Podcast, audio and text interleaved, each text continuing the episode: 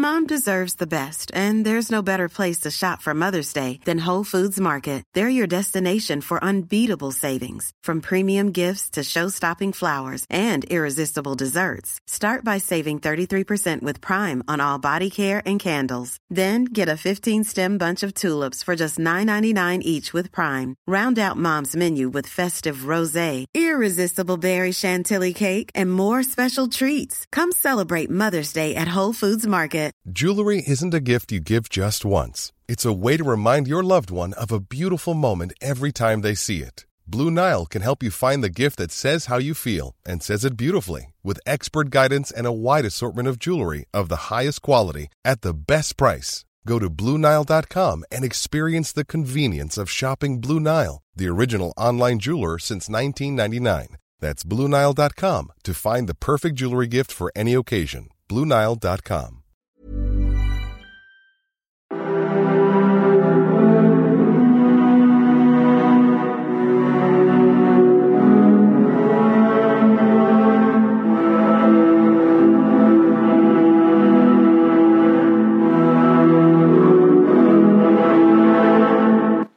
Hi there, and welcome to the Explaining History podcast. The thing I want to talk today uh, about is the relationship uh, from 1939 uh, to 1940 between Franklin Roosevelt and Neville Chamberlain. Um, obviously, an awful lot is made about the relationship between Roosevelt and Churchill, and this is uh, the primary uh, transatlantic relationship of the war. But it's not the first one. And the relationship that exists between Roosevelt and Chamberlain and Daladier in France is not insignificant in its own right and generally tends to get slightly overlooked. So we're going to look into that and examine the period uh, 1939 uh, to 1940 um, when Roosevelt was grappling with the almost intractable problem of neutrality. So the book I'm looking at mainly at the moment is uh, Freedom from Fear by uh, David Kennedy, uh, and it's part of a series of the Oxford History of the United States, um, edited by the great C. Vann Woodward. Um, so, as we know, on the 1st of September 1939, Hitler invades Poland. Two days later, um, Hitler um, rejects um, an ultimatum by Britain and France to withdraw, and Chamberlain uh, announces, along with Daladier in France, uh, that the uh, two countries are at war with Germany. Um, Roosevelt was listening to all this um, in Washington, and on the 1st of September, he uh, said that he hoped that all sides would be able to refrain from uh, bombardment from the air of civilian populations of unfortified cities. Um, and this really um, underlined a kind of a decade of anxiety uh, about air power, terror of um, air power, which had been um, highlighted by um, attacks in by the Italians in Abyssinia. Uh, by the uh, German uh, Condor Legion uh, aircraft in uh, Spain during the Spanish Civil War, and then uh, by the Japanese in uh, China in 1937 and 38. Um, on the 3rd, Roosevelt um, took to the radio in his uh, weekly fireside chat, saying, Until 4.30 o'clock this morning, I'd hoped against hope that some miracle would prevent a devastating war in Europe and bring to an end uh, the invasion of Poland by Germany. Um, this nation will remain a neutral nation. And he said that I cannot ask that every American remain neutral in thought as well. Even a neutral cannot be asked to close his mind and his conscience. Um, this is in stark contrast to Woodrow Wilson, who in 1914 said that he thought that um, Americans should be impartial in thought as well as action. Americans were overwhelmingly in favour of Great Britain and France. Um, 84% um, came out in favour of them, uh, polled by Gallup in October 1939, and only 2% um, favoured Germany. Roosevelt, of course, had um, sympathies towards uh, Britain and France. Um, he had a, a, deep loathing of the Nazi regime, but the question was how would he be able to translate these sympathies into positive action for um, Britain and France? In January 1939, Roosevelt had laid out a policy called methods short of war, so doing everything possible short of actual fighting to help democratic powers against the threat of Nazism. The uh, this would later translate into the Arsenals of Democracy speech, where essentially Roosevelt was saying that uh, in order for um, liberty to be preserved, um, America would have to provide the munitions for countries like Britain and France to do the fighting with, um, because the fall of Europe would leave um, America hopelessly exposed. So, um, uh, in the 1st of September, Roosevelt um, says to his um, cabinet and to um, the War Department that there would be no American intervention in the war and that um, the War Department proposes uh, building an army of three quarters of a million men, um, which would have um, tripled um, the size of the army, um, uh, quadrupled it almost. Um, and he said that, well, you know, you can build as an army as big as you like, but it is staying in this hemisphere. It will not be going to Europe. It stays in the Americas. Um, and the uh, this didn't mean that Roosevelt was going to do uh, nothing. Um, he believed that air power would be the answer. Now, there is a fascinating essay on this in The Long Shadow by David Reynolds. I know it's a book that I mention a lot, but um, what he says is the um, for America the um, uh, memory of the First World War, a war where there was um, a real mystery to a great deal of Americans as to why America was involved in the first place. Um, and even though America was fighting for a short period of time, it was a, an immense trauma with large losses of life. Um, and the um, answer that Roosevelt had to prevent these kinds of engagements in the future was air power. Um, the air power um, that Roosevelt proposed however, was going to uh, was to create a, a, vast air fleet of tens of thousands of aircraft that could either be used by America or could be loaned and lent to um, the uh, somebody like Britain or France, or in or perhaps even China to resist Japan. Um, the um, uh, David Kennedy writes. The president had long since made his own general intentions clear to European leaders, and though he was notably less candid with the American people, and for that matter, aggravatingly unrealistic in his signals to uh, the Europeans.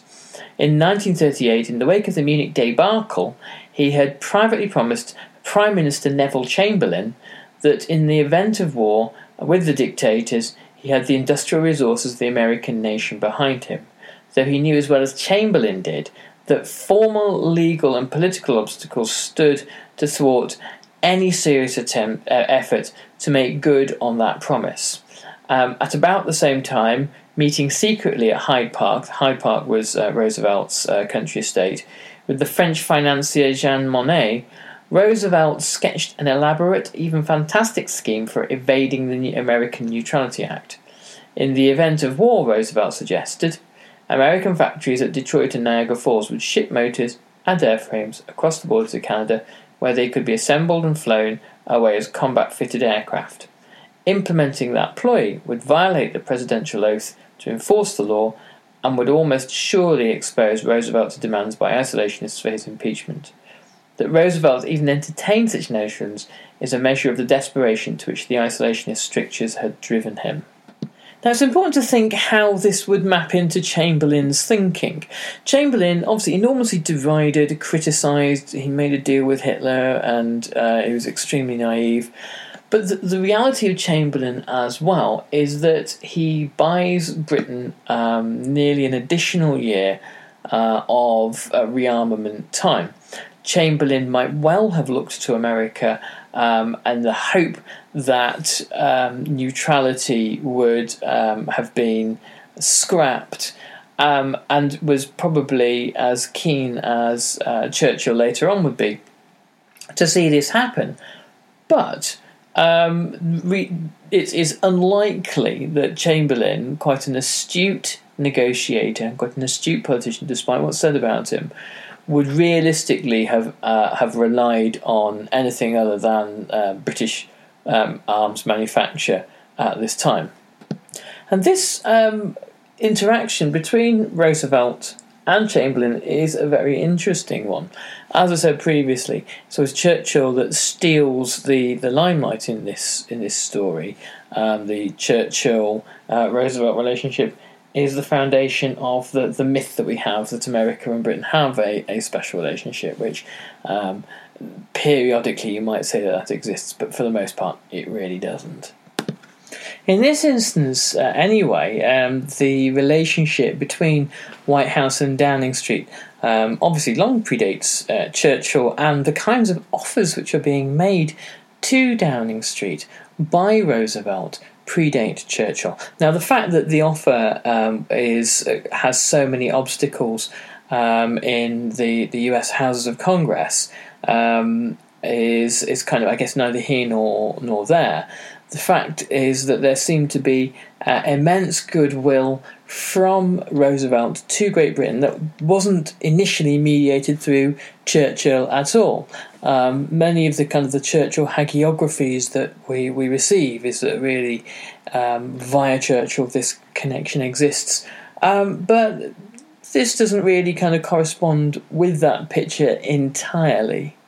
Roosevelt's interest in aircraft is a curious one. Roosevelt had obviously during the First World War been the Assistant Secretary of the Navy and um, had a kind of um, an interest in naval matters. Um, but he was um, a believer in air power um, and thought that um, air power would be the, the future uh, and that the production of aircraft by American factories would give America a, a, method of enforcing um, uh, the liberal capitalist democratic order um, that um, Britain and America are represented around the world, but doing it at arm's length. Um, and that um, long, uh, deep penetration bombing raids would be able to, uh, it was believed, strike into enemy heartlands with far fewer um, uh, casualties and that um, the and that they would be able to do the work that an entire army uh, could do. Well, the, um, the, the calculations about casualties um, were perhaps not entire not entirely accurate. Um, whilst fewer men um, were lost uh, to um, various bomber commands uh, during the war, the U.S. Army, Air Force, um, and the um, uh, British Bomber Command into, compared to ground forces, the actual rate of attrition um, was in some instances as high as 50%. Um, so the the um, appalling level of losses in the air um, were as well dwarfed by the vast scale of civilian deaths on the ground. Roosevelt also rather liked the idea that uh, America in 1939, still a country gripped by depression, could experience a manufacturing boom uh, by the production production of uh, tens of thousands of aircraft. The actual numbers produced um, initially are fairly dismal. There were 70 B 17 bombers budgeted for in 1940 and only 52 were actually available um, by May 1940 uh, when France is invaded by Germany. And that's telling. Uh, you know, the uh, it, it looks increasingly like much of what Roosevelt was thinking in this period is, is wishful thinking. Um, that um, whilst it would have been nice to be able to prevent war by um, the creation of a vast air armada. The How would you like to look five years younger? In a clinical study, people that had volume added with Juvederm Voluma XC in the cheeks perceived themselves as looking five years younger at six months after treatment. Look younger, feel like you. Add volume for lift and contour in the cheeks with Juvederm Voluma XC. Reverse signs of aging by adding volume to smooth laugh lines with Juvederm Vollure XC. For important safety information and to find a licensed specialist, visit juvederm.com. That's J U V E D E R M.com. Not for people with severe allergic reactions, allergies to lidocaine, or the proteins used in Juvederm. Common side effects include injection site redness, swelling, pain, tenderness, firmness, lumps, bumps, bruising, discoloration, or itching. There's a risk of unintentional injection into a blood vessel, which can cause vision abnormalities, blindness, stroke, temporary scabs, or scarring. Talk to a licensed specialist to find out if it's right for you. Even when we're on a budget, we still deserve nice things. Quince is a place to scoop up stunning high end goods for 50 to 80% less than similar brands. They have buttery soft cashmere sweaters starting at $50, luxurious Italian leather bags, and so much more. Plus, Quince only works with factories that use safe, ethical, and responsible manufacturing. Get the high-end goods you'll love without the high price tag with Quince. Go to quince.com/style for free shipping and 365-day returns. Wow. Nice. Yeah. What you're hearing are the sounds of people everywhere putting on Bombas socks, underwear, and t-shirts made from absurdly soft materials that feel like plush clouds. Yeah, that plush. And the best part? For every item you purchase, Bombas donates another to someone facing homelessness. Bombas. Big comfort for everyone. Go to bombas.com slash ACAST and use code ACAST for 20% off your first purchase. That's bombas.com slash ACAST. Code ACAST.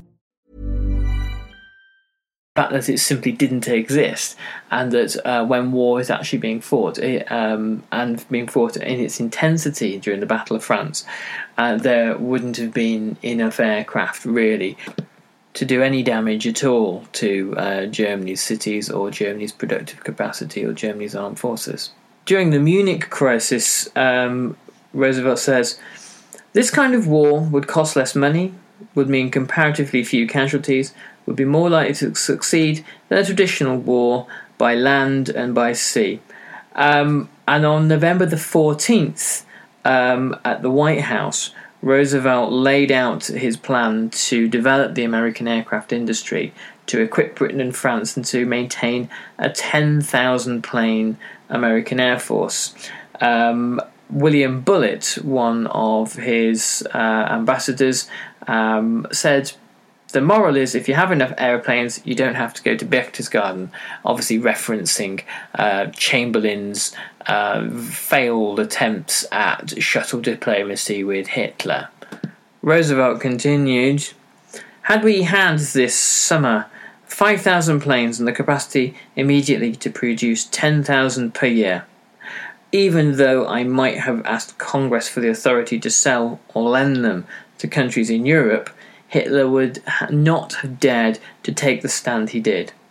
And the the only significant military figure who agreed with him, um, uh, General um, Hap Arnold, said basically, "We need aircraft and lots of them, and we need them right now."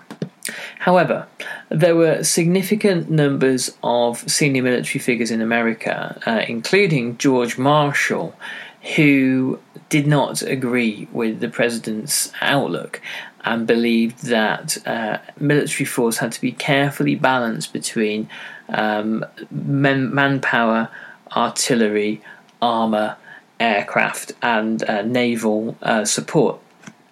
And if this mix was um, balanced correctly, uh, then you had um, a powerful military machine.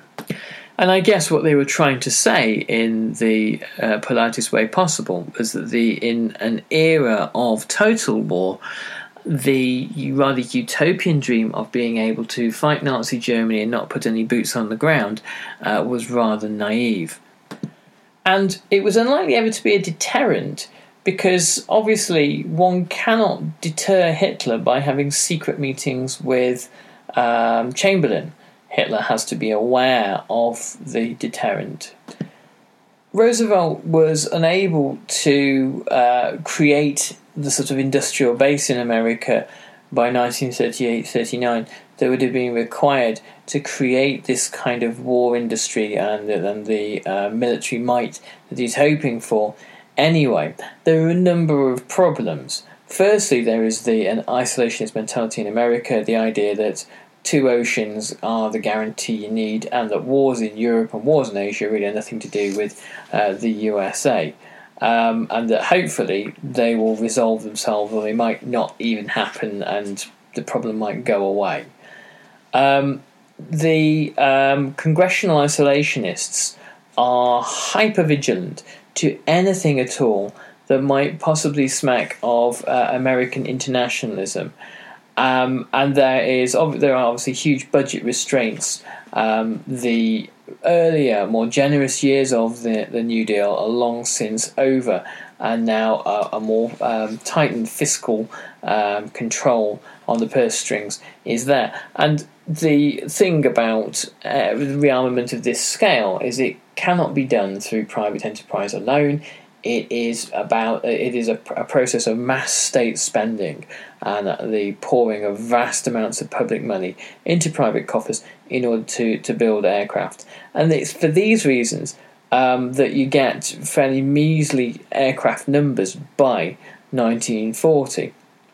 So the total national defence appropriation in 1940 was 1.3 billion, uh, and that was a 50% increase over the previous year, but it was only a seventh of the, the federal budget. In January 1940, Roosevelt asked for a 1.8 billion, a 1.8 billion increase um, for 1941, and the and Congress begins to undermine this.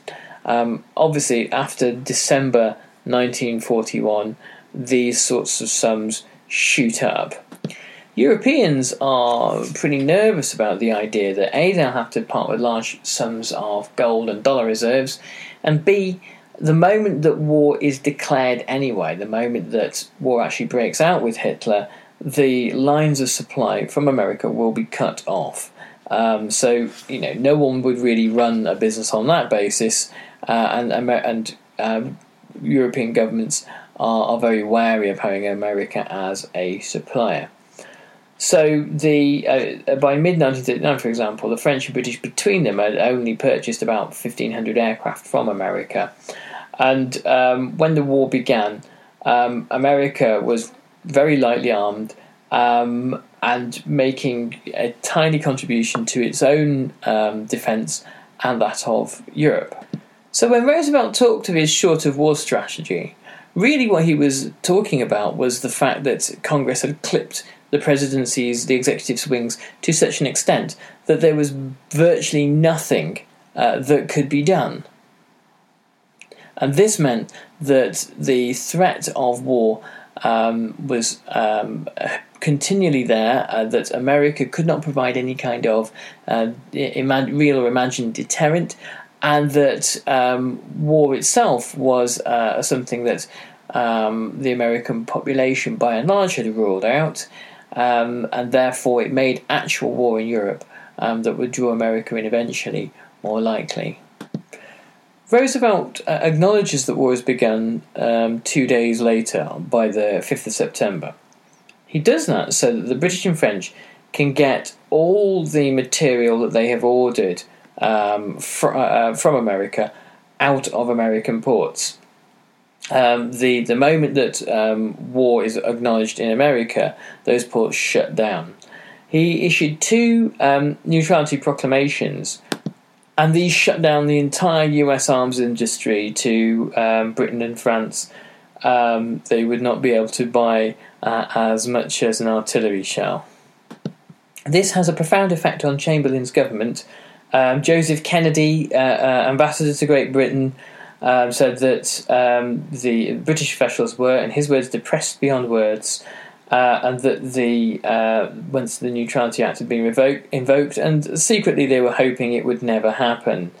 Uh, William Bullitt said, "It's of course obvious." That if the Neutrality Act remains in its present form, France and England will be defeated rapidly. On the 21st of September, Roosevelt calls a special session of Congress um, to consider revoking uh, neutrality Um, the announcement of the special session galvanized as the isolationists such as William Borah. Um, and there were a, uh, a, sort of there's a kind of a wave of propaganda, um, lurid broadcasts telling um, horror stories of what might happen if America became involved. The famous aviator and fascist sympathizer um, Charles Lindbergh um, said, "The destiny of this country does not call for our involvement in European wars." One need only glance at the map to see where our true frontiers lie. What more could we ask for than the Atlantic Ocean in the east and the Pacific on the west? An ocean is a formidable barrier, even for modern aircraft. In this, um, uh, in this, he was actually uh, pretty, uh, pretty incorrect, and Roosevelt corrects him in the Arsenals of Democracy speech uh, the following year. Uh, that other um, uh, anti-Semitic, fascist, populist um, Father Charles Coughlin um, had, uh, who was one of the, the, kind of the great opponents of the New Deal. Um, and in his uh, regular weekly radio show, bombards the presidency with um, all sorts of denunciations for even considering the possibility of amending the 1937 Neutrality Act. Um, and the, the White House is swamped with letters, postcards, um, telegrams um, demanding no such change. So the debate lasts for six weeks, and Congress um, is um, sends, sends a revised neutrality bill um, to the White House. Uh, voting on the bill showed the, that there had been a kind of a momentous shift um, since um, the New Deal. In the Senate, uh, most of Roosevelt's uh, progressive Republicans on domestic policy, um, Republican allies that is, had given up on him.